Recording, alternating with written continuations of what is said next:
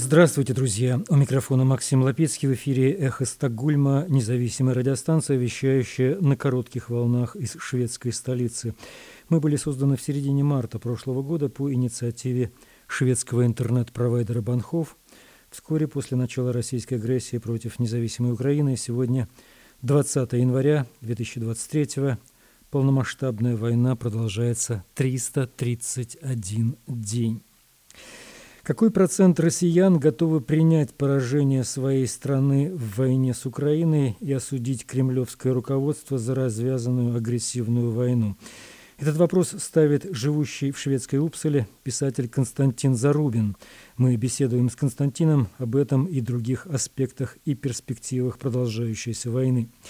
Правительство Швеции приняло решение об отправке в Украину 10-го по счету пакета помощи, включающего самоходные артиллерийские установки «Арчер» и другое эффективное современное оружие. Завершен судебный процесс по делу двух братьев иранского происхождения о передаче секретных материалов российской разведки ГРУ. Ущерб, нанесенный шведской безопасности, считается крайне серьезным. Это тема сегодняшней программы «Эхо Стокгольма». Итак, десятый пакет поддержки Швеции и Украине состоит из трех частей. Одна из них – артиллерийские системы «Арчер», «Лучник», но их отправка требует подготовки, времени. Правительство не дает никакой информации о том, сколько именно самоходных гаубиц «Арчер» Швеция передаст Украине, но речь идет о хранящихся на складах орудиях Арчер Б, которых у Швеции 24 штуки. Предположительно, 12 Арчеров будут отправлены в Украину. А также будут отправлены боевые машины пехоты Стритсфордон-90 в количестве 50 экземпляров. Они тоже входят в этот последний пакет для Украины и могут появиться в стране в течение нескольких месяцев. Кроме того, будет отправлено 90 противотанковых ракетных систем НЛАУ. Они относительно просты в использовании, не требуют особой подготовки и обладают хорошей способностью подбивать российские танки. И с этими системами украинские военные уже знакомы, они ранее поставлялись из Великобритании. В комплект поставки также входят гранатометы, противотанковые ружья, автоматическое оружие и средства разминирования. Общая стоимость этого пакета помощи составляет 4,3 миллиарда шведских крон, это порядка 400 миллионов евро. САУ «Арчер» в эту сумму, кстати, не включены. По словам премьер-министра Швеции Ульфа Кристерсона, оппозиция проинформирована и поддерживает предложение по дополнительному бюджету с поправками относительно этих расходов на помощь Украине. Также перед отправкой потребуется разрешение инспекции по стратегическим продуктам. По нашим оценкам, это не будет представлять проблемы, заявил в этой связи Ульф Кристерсон. По словам министра обороны Швеции Пола Йонсона, военная поддержка Украины приведет к тому, что будут делаться и дополнительные приобретения для шведской обороны. Кроме того, Швеция и Украина должны начать сотрудничество по закупке оборонной техники в рамках соглашения с Агентством оборонных материалов. По словам Пола Йонсона, это соглашение со временем будет становиться все более важным. Речь идет о рамочных закупках для шведской обороны, к которым сможет присоединиться Украина, таким образом быстрее приобрести новые вооружения и амуницию. Пожизненное заключение за шпионаж в пользу России. Около 90 секретных документов из шведской полиции безопасности СЭПа и военной разведки МОСТ были переданы России. Возможно, там же были другие документы. В четверг 42-летний Пейман Кия был приговорен к пожизненному заключению за шпионаж при отягчающих обстоятельствах. Его младший брат Паям Кия был приговорен за то же преступление к 9 годам и 10 месяцам тюремного заключения. Это дело считают одним из крупнейших шпионских преступлений в истории Швеции, и оно сравнивается с делами других известных шпионов, работавших на Советский Союз, Стига Берглинга и Стига Венерстрема. Осенью 2021 года старший брат Пеймана, работавший ранее в полиции безопасности СЭПа и вооруженных силах, а именно в военной разведке МУСТ, и в то время занимавший высокий пост – связанный с обеспечением безопасности в продовольственном ведомстве Швеции, был арестован после длительного сбора информации о нем и в ходе специальной полицейской операции. Позже также был арестован и задержан его младший брат. В ноябре прошлого года им было предъявлено обвинение в шпионаже с отягчающими обстоятельствами, и последующий судебный процесс проходил в обстановке строгой секретности и с особыми мерами безопасности. По оценкам, старший брат передал российскому ГРУ около 90 документов, из которых младший брат передал российским заказчикам около 65 документов. Младший брат согласно приговору, выполнял функции связного с российской разведкой. Наверное, нужно изложить некоторые факты биографии теперь уже приговоренного шпиона. Пейман и его брат Паям родились в Иране и в детстве вместе с родителями переехали жить в Швецию, в город Упсала. Пейман хорошо учился, служил в армии, затем учился юриспруденции английскому в Упсальском университете. В 2007 году был принят на работу в полицию безопасности. Как считается, особую роль сыграли в его приеме его знания персидского языка, при том, что иранская диктатура ведет подрывную деятельность в Швеции, специалисты с персидским языком были в СЭПа необходимы. Далее, с 11 по 14 год он, опять же, обладая специальными языковыми познаниями, работал в суперсекретной шведской военной разведке МУСТ. Затем в 15 году был еще год работы в полиции безопасности СЭПа.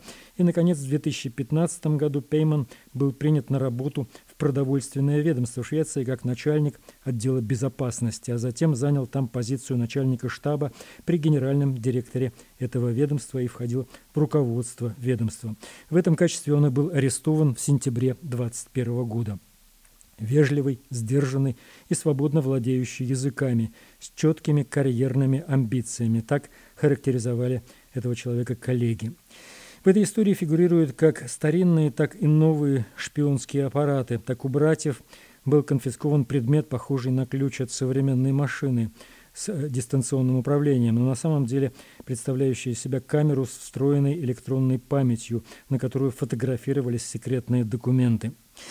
По заключению суда, а большая часть приговора секретна, урон, который братья Кия нанесли Швеции, огромен. Из того, что известно, были переданы ГРУ списки сотрудников полиции безопасности и военной разведки. Вероятно, также он передавал информацию, связанную со стратегическими запасами продовольствия в Швеции, в полной мере обладая этой информацией. Но и многое то, что ни мы, ни шведские органы безопасности даже не знают. По заключению суда занимались братья-шпионы этим ради наживы. Так у Пеймана были изъяты 500 тысяч крон наличными. Сумма наличных денег, очень приличное происхождение этих денег он толком объяснить не смог. По понятным причинам российских комментариев к этому делу мы не услышали.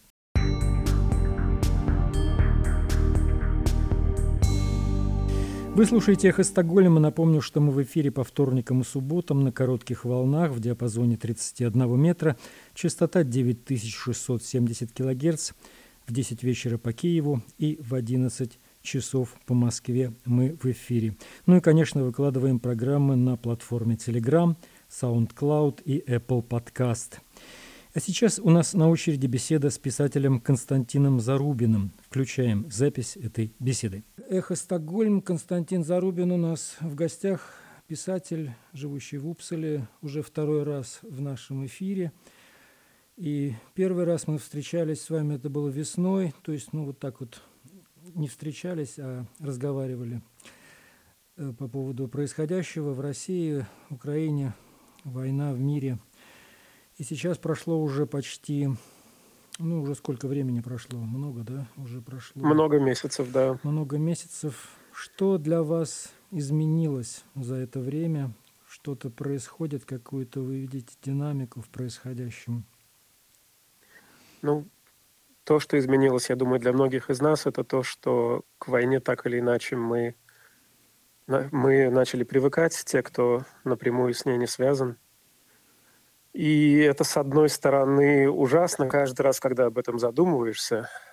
Это ужасно. Но, с другой стороны, это психологически неизбежно и, наверное, в какой-то степени правильно, потому что э, в том состоянии, в котором мы были первые месяцы, даже люди напрямую не связанные, ну, люди, находящиеся далеко от войны, в нем, конечно, жить без конца невозможно. Это главное, наверное, что изменилось – стали возможны те вещи, которые казались психологически невозможными в первые месяцы войны. Стало возможным читать какие-то книги, которые просто, ну, когда вы наверняка помните то время, когда казалось, что некоторые книги больше никогда не откроешь, некоторые фильмы больше никогда не включишь, некоторая музыка казалась невыносимой. И вот это все постепенно отошло, это изменилось. Это, наверное, главное. С моей личной точки зрения, разумеется. Ну да. А в России вы наблюдаете за тем, что происходит в России, в российском контексте, в российском обществе.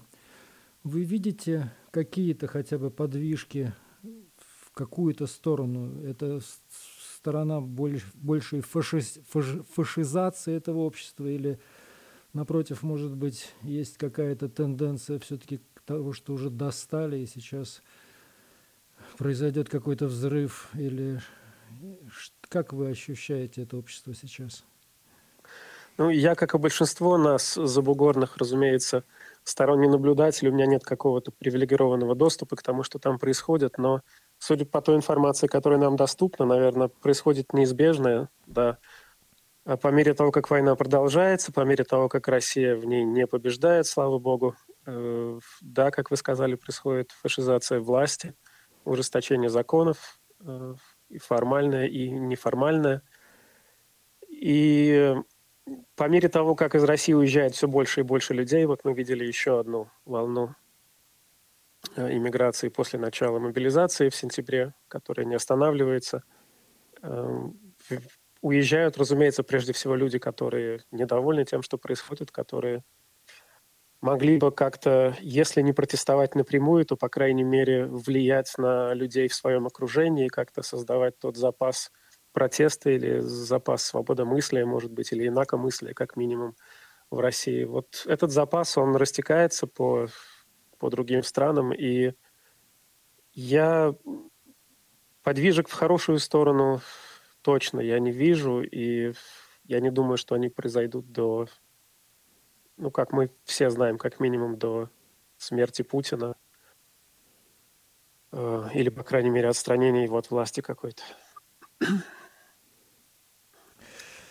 То есть э, я очень давно обсуждал вопрос о том, вот еще помню, здесь была Маша Гессен, она меня уверяла, что в России никакого гражданского общества не существует, в принципе, что оно уже давно задавлено и катками, и, и ничего там такого нет. Хотя, когда я наблюдаю за какими-то своими друзьями, по-прежнему там живущими, то я вижу все-таки какие-то гражданские инициативы, там, я не знаю, ну, понятно, что политические задавленные, но какие-то инициативы в области, я не знаю, там, защиты животных, э, там, да. помощи там, старикам, какие-то э, сохранения памятников архитектуры, какие-то все-таки гражданские э, общество существует в какой-то мере, мне казалось.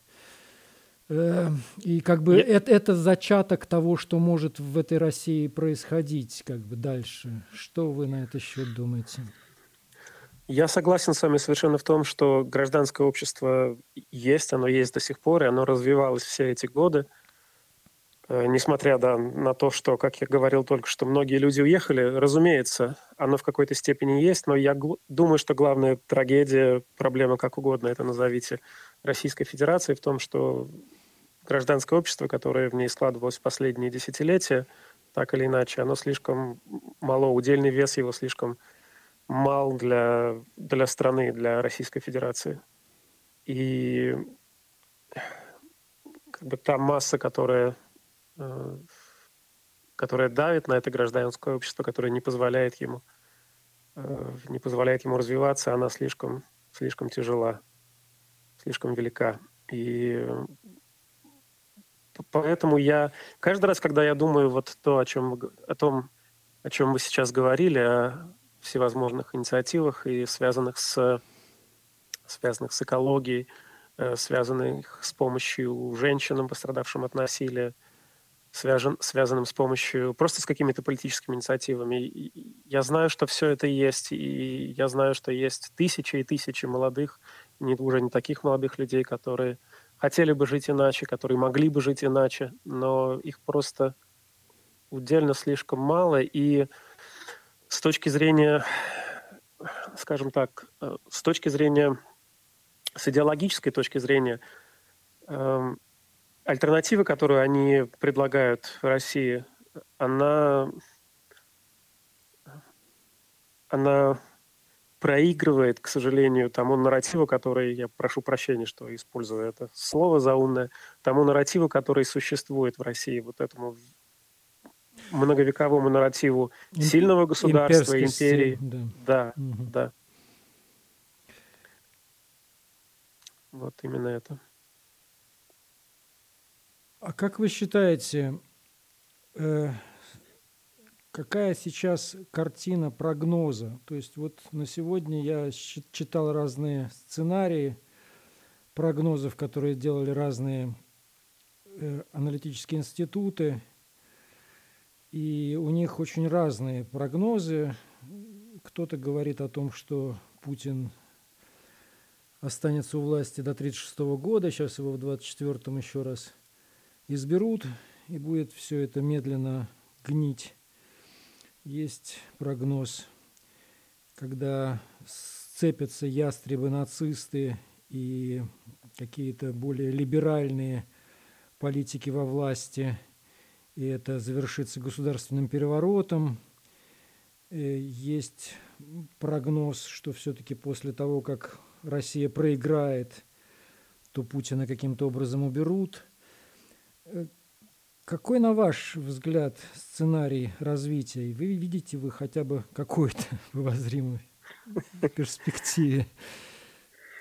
Я бы очень хотел, да, иметь какой-то какой-то доступ к будущему к сожалению, единственное, в чем мы можем быть уверены, я думаю, все эксперты, независимо от того, что они еще говорят, это в том, что Путин сам от власти не уйдет, он будет оставаться у власти либо пока он не умрет, либо пока его не уйдут, то, о чем мы говорили. Эм, уйдут ли его, найдутся ли силы, которые э, каким-то образом против него пойдут, я думаю, это возможно только в случае явного действительно поражения Российской Федерации в войне против Украины. Именно такого поражения, о котором говорят, ну, о котором говорят украинские власти, то есть полного изгнания российских войск не только с территории э, оккупированной сначала полномасштабного вторжения, но и всей остальной территории Донбасса и Крыма.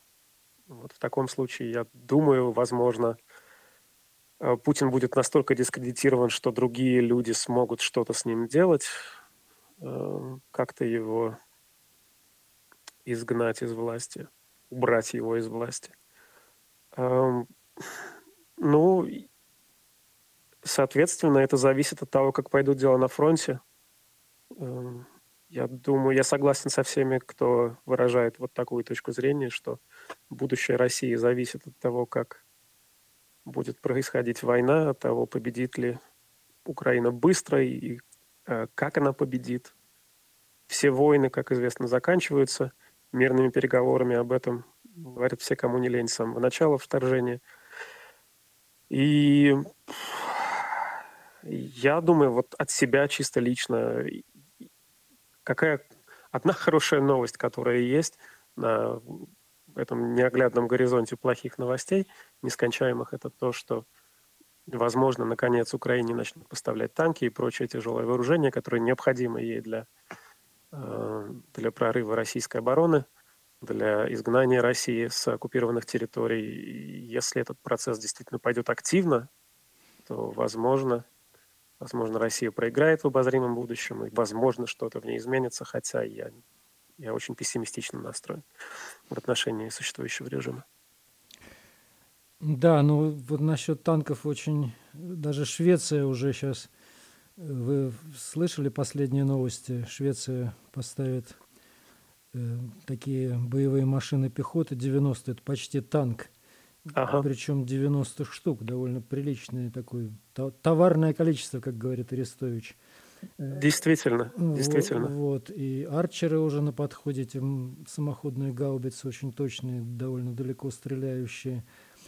То есть такая Швеция развернулась в этом смысле в таком позитивном ключе. Вот это последнее, это буквально э, сегодня правительство э, приняло этот десятый пакет помощи. сегодня? Это с одной, с одной стороны, это прекрасная новость, ее нельзя не приветствовать.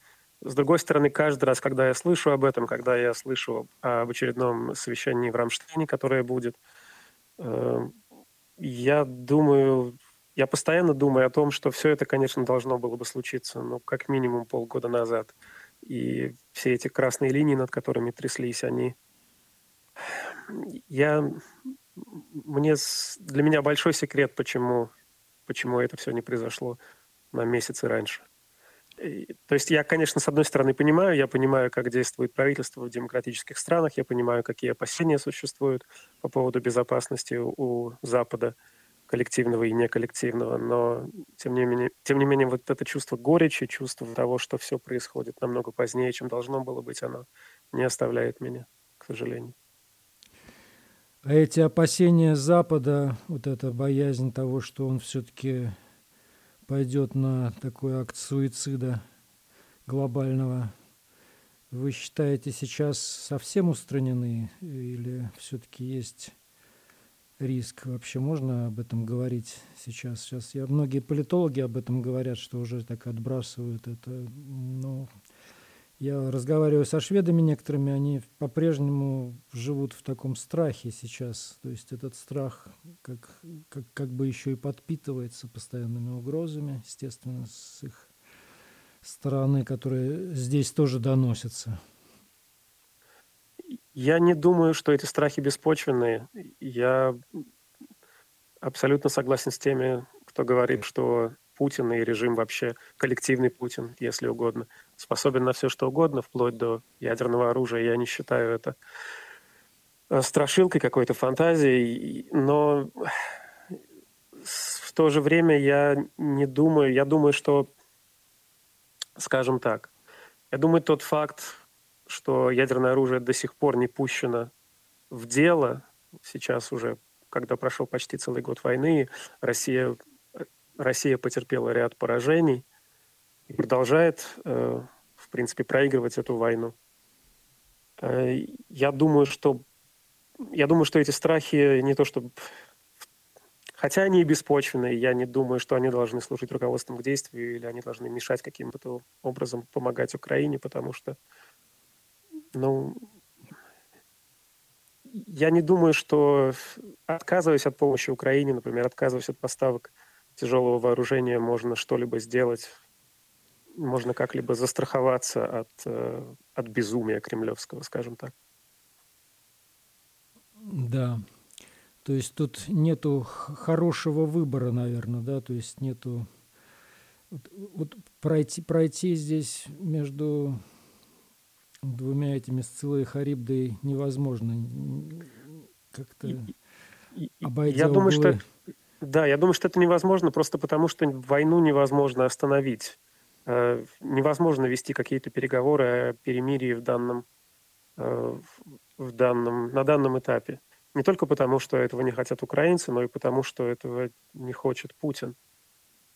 Путин, я уверен, по-прежнему, по-прежнему рассчитывает на то, что он сможет отхватить больше, чем он уже отхватил, что он сможет вымотать Украину, что он сможет вымотать Запад – Э, что он сможет просто дожать их, используя как раз вот эту пассивность российского общества, пассивность, готовность российского общества на, на любые жертвы.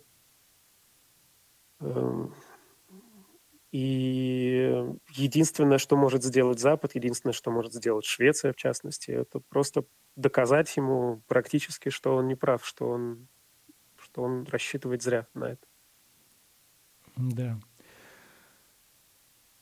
Вот вы недавнем своем посте или, видимо, предыдущих, предыдущей вашей статье писали о том, что сейчас э, нету каких-то там тонких граней между хорошими русскими и, ну или я, может быть, не, не совсем так выражаюсь, между русскими, которые какой-то выжидательной позе находятся, и прямыми пособниками – того, что происходит. Вы можете под, подробнее немножко рассказать об, об этой позиции? Тот пост, который вы имеете в виду, насколько я понимаю, он крутится вокруг одного простого вопроса.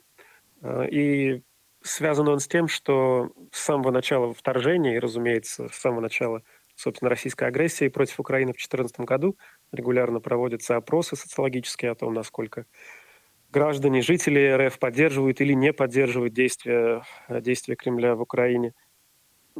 На данном этапе то, что я, то, о чем я писал, это то, что единственный способ и при этом довольно надежный способ отличить людей, которые э, за агрессию кремлевскую против людей, а, от людей, которые против нее, это задать вопрос, э, желаете ли вы скорейшего поражения России в войне против Украины и суда над российскими военными преступниками.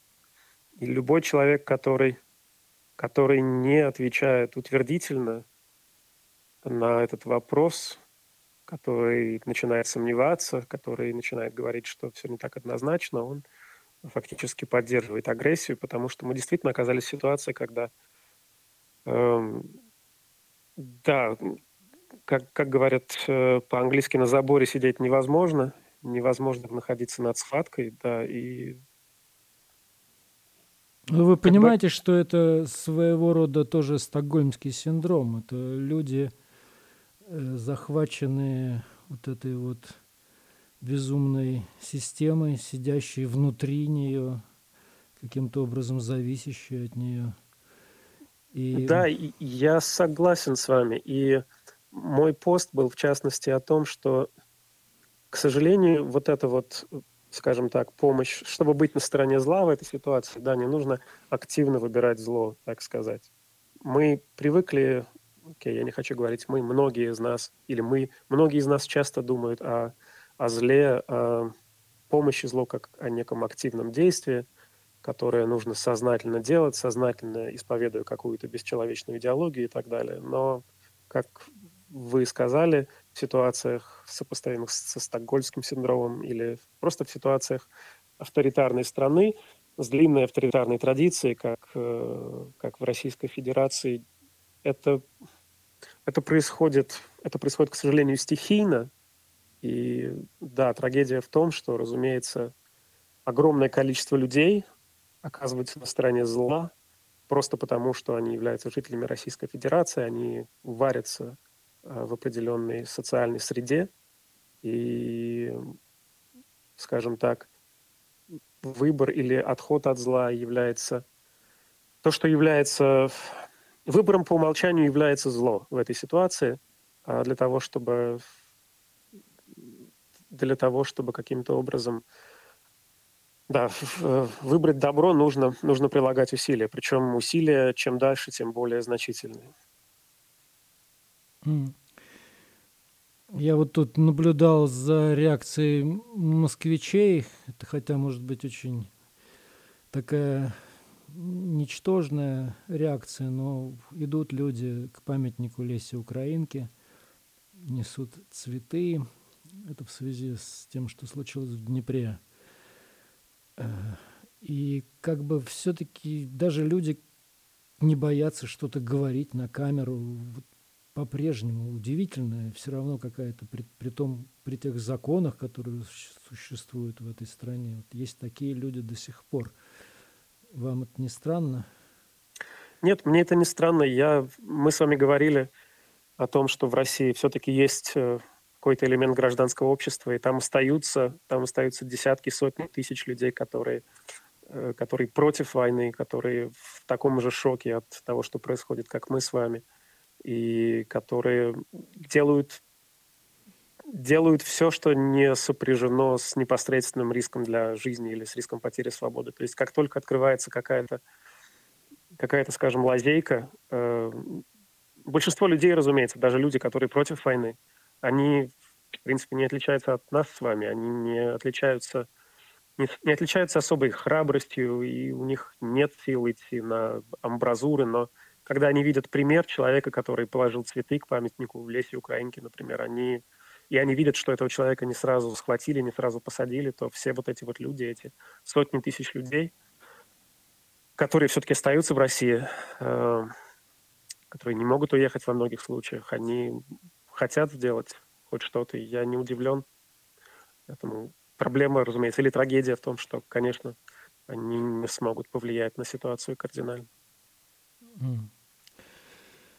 Вы следите немножко за тем, что несет российская пропаганда в последнее только не, время? Только немножко. Немножко краем. Да. Вас там ничего не шокирует или все как обычно, все в них в норме? Российская пропаганда перестала шокировать меня очень давно. Я думаю, это произошло еще в конце, в конце нулевых. Самое позднее во время, во время войны с Грузией, наверное, это произошло. И, и если, вы, если вы вспомните ту книгу, которую я написал, э, «Русское сердце бьется за всех», тот э, Э, ту антиутопию, которая оказалась э, которая оказалась слишком гораздо ближе к реальности, чем мне хотелось бы. В ней большую роль играют как раз создатели российской пропаганды, и э, когда я писал эту книгу, я много думал о том, есть ли что-нибудь, на что они скажем, если у них какие-то красные линии, я давно пришел к выводу, что никаких красных линий у российской пропаганды нет. Это люди, которые готовы, готовы говорить все, что угодно, о ком угодно, в сколь угодно в большом количестве. И это, я не знаю, это, это непостижимо психологически мне, как можно так э, функционировать, что ли. Но это, это факт, с которым приходится смиряться. Это действительно, это действительно какое-то неразбавленное зло. Российская система пропаганды — это ничем не прикрытое зло даже по сравнению с советской пропагандой, которая... Э, Советская создала... пропаганда была как бы держалась в границах, там никогда себе да. не, не позволяли того, что эти позволяют. Там, И, именно принципе, так. Советская... Там просто да. представляли факты в своем, в своем ключе, как-то там осуждали, могли там что угодно делать, но такого, такого открытого хамства, угрозы, просто, просто ненависти, которая льется сейчас, там, в принципе, не было наверняка. И, и, именно, именно так. Я было время в десятые, когда я еще специально э, смотрел программы новостей советские, какие-то передачи советские, э, которые, естественно, видел в детстве и, в общем-то, не, не очень понимал, о чем там говорят. И вот уже взрослыми глазами я смотрел на это. И да, как вы правильно говорите, российская пропаганда, э, точнее, советская пропаганда, она пыталась создать какое-то какое впечатление благостности, как она говорила о каких-то гуманистических ценностях. Разумеется, все это было лицемерием чистой воды, но тем не менее она создавала вот эту вот герметичную, э, герметичную приличную картинку, завешенную на, на каком-то гуманизме базовом. И ничего этого, да, в современной российской пропаганде нет. Это чистой воды хамство и агрессия, и право сильного, и, и ложь, ложь, ложь и ложь по любому поводу. Ну вот интересно, что я, я тут просто был вынужден смотреть несколько передачах. Меня попросили коллеги с телевидения шведского отследить. И я увидел, какое огромное количество они они передают факты, то есть они ни, ничего не скрывают, то есть они берут вот там заявление Байдена, заявление Селливана, заявление там, ну кого угодно, то есть э, Зеленского, все берут и просто как бы свое, затем истолковывают, то есть нету такого, что они что-то скрывают, то есть это вот подлость такая вот, э, информация как бы проходит, но, но тут же информация превращается в свою противоположность. Это какая-то такая изуитская практика. Вы, на это обращали внимание когда-нибудь? Да, я согласен с вами. Я, я думаю, что главное, вот это главное извращение фактов или главное перетолкование фактов в нужную сторону э, и основная масса лжи, она происходит не, в, э, не через, собственно, информационные так называемые передачи, где, как вы сказали, они стараются придерживаться канвы каких-то реальных событий. А вот э, в рамках другого бесконечного информационного сопровождения или псевдо- или околоинформационного сопровождения всех этих ток-шоу и авторских передач, э, в которых комментируются актуальные, актуальные события, вот там, разумеется, говорится все, что угодно, и, и факты, какими, какими бы они ни были, они тонут в этих заведомо ложных, скажем так, интерпретациях, которые этим фактам придаются. Вот хотел с вами поговорить, я не знаю, вы следили за тем, что произошло с Алексеем Арестовичем вот, на прошлой неделе? Да, да. В связи с Днепром, этим всем событиями, да? Как вы оцениваете произошедшее? То есть там тоже все очень, очень сложно, да? Как бы есть накаленное войной общество и люди, которые пытаются как-то психологически это парировать, как Алексей. Как вы это оцениваете историю? Я не могу сказать, что... Не то, что не могу. Я не был никогда поклонником Арестовича. Я не думаю, что... Ну, с другой стороны, я не могу сказать, что я был поклонником какой-либо говорящей головы уже много лет. А, но, тем не менее, то, что я думаю Арестович, это довольно банально. Я думаю, что он был очень нужен в первые недели, может быть, даже месяцы войны. Он, э, у него действительно очень успокаивающий голос, и то, как его называют, главное успокаивающий, это очень, по-моему, уместное название. Транквилизатор. Но, да, транквилизатор, действительно. Я помню, как он действовал на многих моих российских знакомых, которые которые как на наркотике сидели на Арестовиче, которые слушали его буквально каждый день, везде искали его в Ютьюбе. Я думаю, что, несомненно, на украинцев, на многих он производил то же самое действие, но то есть он оказался в тот момент в нужное время на нужном месте, но, по-моему, уже с где-то середины лета, как минимум, стало ясно, что Арестович, или, по крайней мере, эта роль Арестовича себя исчерпала, и что он невозможно вот в том же ключе говорить про 2-3 недели, э, через которые Украина одержит решительную победу. И его уход был только вопросом времени. Э, я думаю, какая-то, какой-то прокол вроде того, который случился, был неизбежен рано или поздно. И то, что он, то, что он ушел по, э, так сказать, собственному желанию, это, и логично, и, наверное, правильно в этот момент. Угу. Хорошо, спасибо, Константин. Я, у меня больше нет вопросов. Может быть, вы что-то хотели бы добавить в связи с тем, что происходит? Как вы ощущаете, например, ситуацию с приемом здесь украинских беженцев в Швеции? Вы видите этих людей, вы понимаете, что происходит? Как, как здесь принимают, может быть, бегущих от, от войны россиян?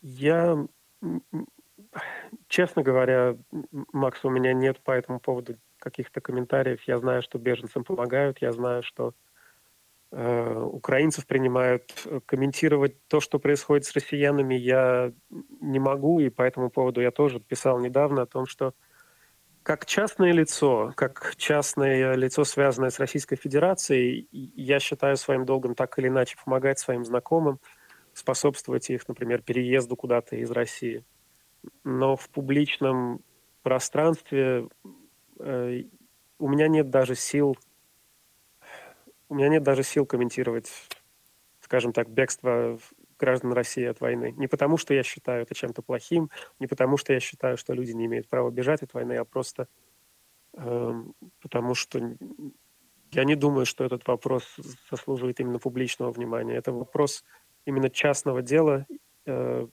нас, ну, но их да. тысячи, их же не один человек, их множество, и отчасти это связано с публичной политикой той же Швеции.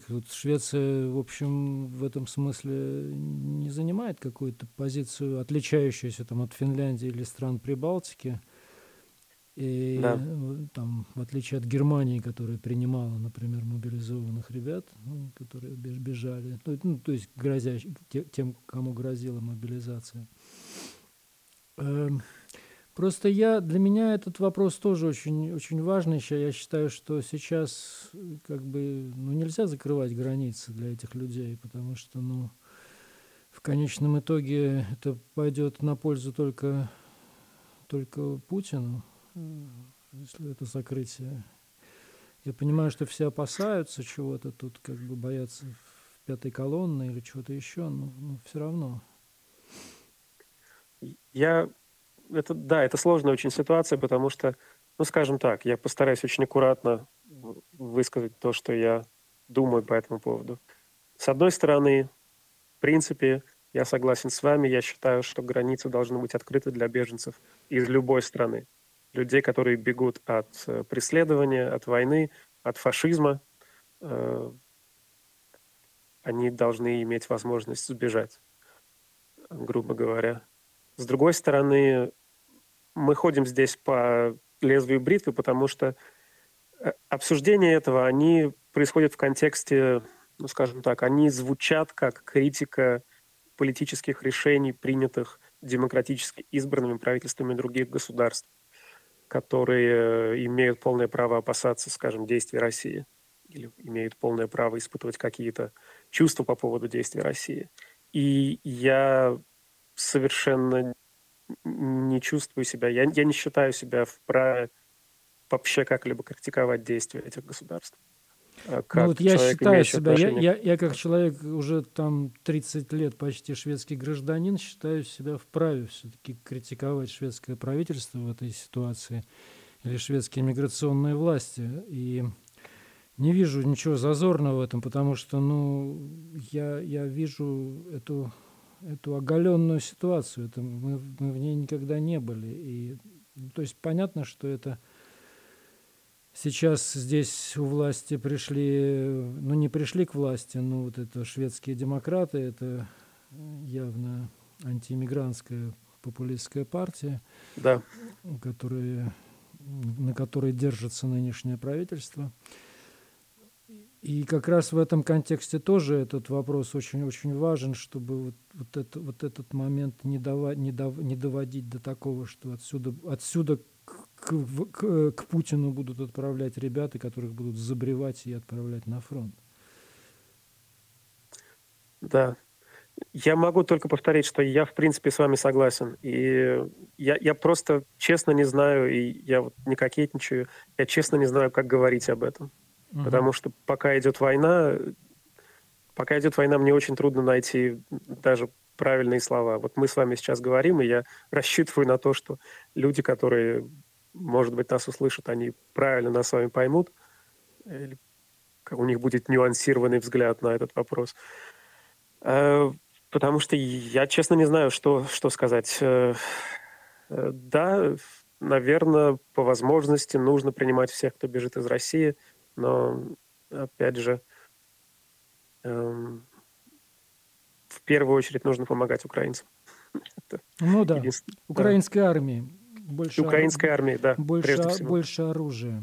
Больше оружия. Да, на этом мы закончим. Спасибо большое, Константин. Сегодня Константин Зарубин, писатель. Э, спасибо большое за этот разговор. Спасибо вам. Угу. Всего доброго. Да. Да, До свидания. Спасибо.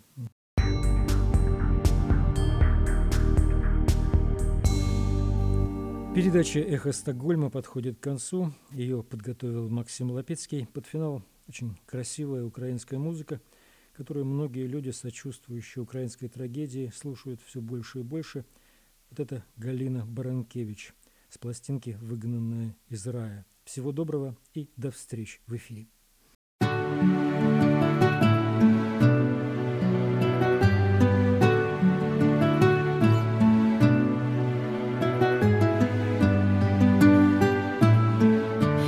Як ішов пан Бог до раю, та й стрітив Адама і Єву. Усі строми об'їдайте, лем тут єден залишайте. Учинився дьявол гадом і звів Адама і Єву. Нати, Єво, нати ябко, на покушай, яке сладке. Вони пораз укусили гет із рая виступили.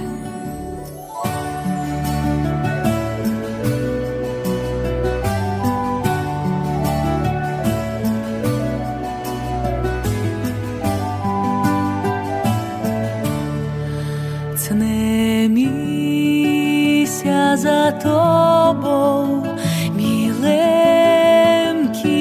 краю, летіла б над море втопи. Не маю, летіла б над море, втопила би горе, але крилець не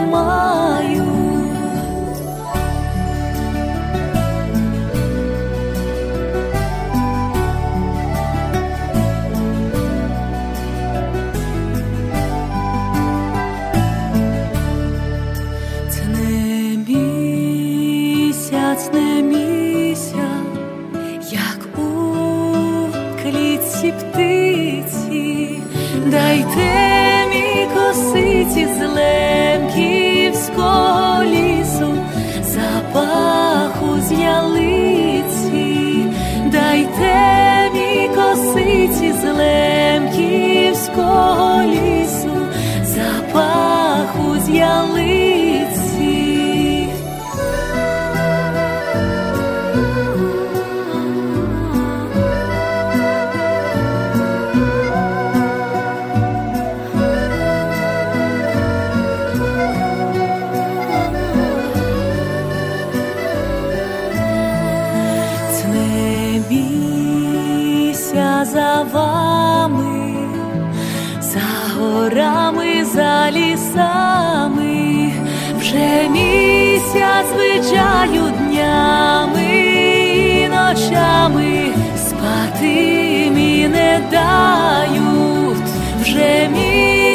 Звичаю днями і ночами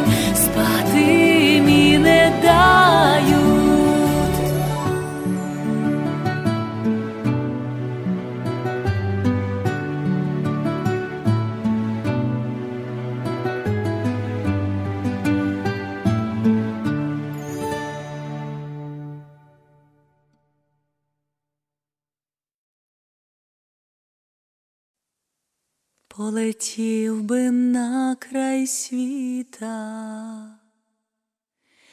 як вітер, що в полі літа гей, в Гамерицький край, лем жаль мітя моя хижо, лем жаль мітя моя хижо. Солом'яна жаль, лем жаль мітя моя хижо, лем жаль мітя моя хижо, солом'яна жаль. Кой в нас превелика біда, не можна заробить хліба, гей, мушу їхать вдаль, лем жаль мі вас, мої верхи, лем жаль мі вас, мої верхи зелененький жаль. Лем жаль мі вас, мої верхи, лем жаль мі вас, мої верхи, зелененький жаль. Ой, жаль мітя моя страно, де жиють з мамичком няньо, гей. Ой, жаль мітя, жаль,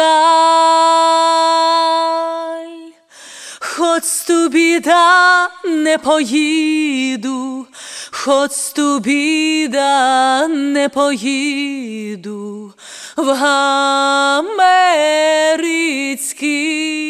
край. Хоч ту біда не поїду, хоч ту біда не поїду в Гамерицький край.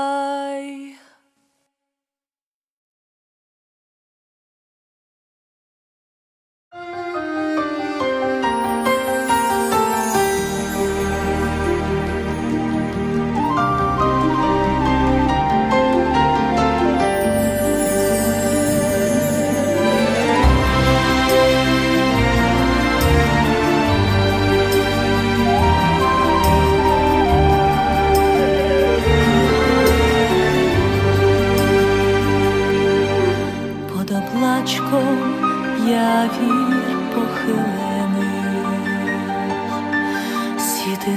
день пташок премилений. Слухай, милий,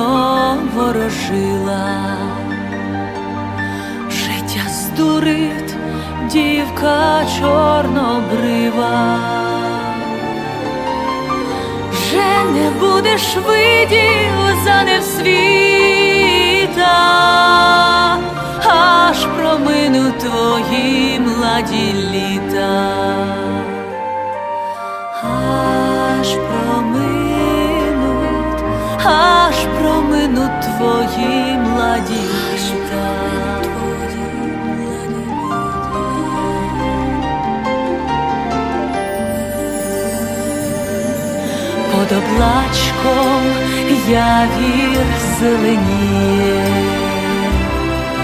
посмот милий, як тот вітер віє. Може, вирве його з коренями,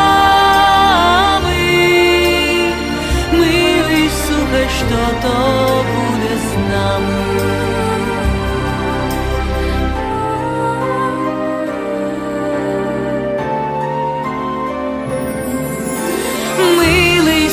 слухай, що то буде з нами. Милий, слухай, що то буде з нами.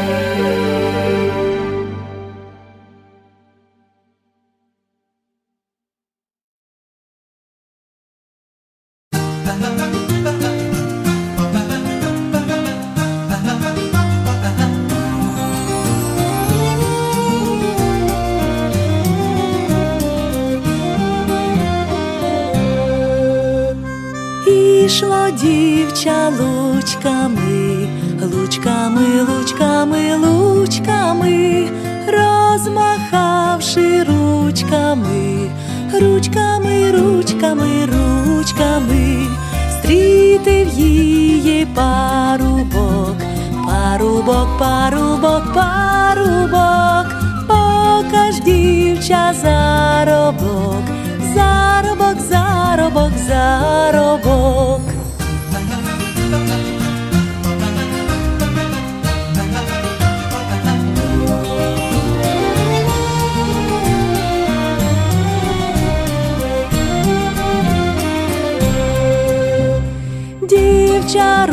Ручки піднесло, піднесло, піднесло, піднесло, показало, що несло, що несло, що несло, що несло, несу грушки і сливки, і сливки, і сливки, і сливки.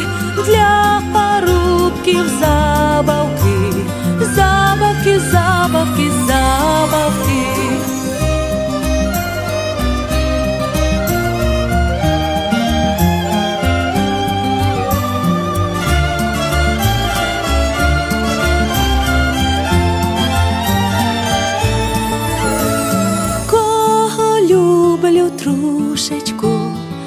Трошечку, трошечку, трошечку, віддам тому грушечку, грушечку, грушечку, грушечку, кого люблю сердушком, сердушком, сердушком, сердушком, віддам тому з фартушком, з фартушком, з фартушком, з фартушком.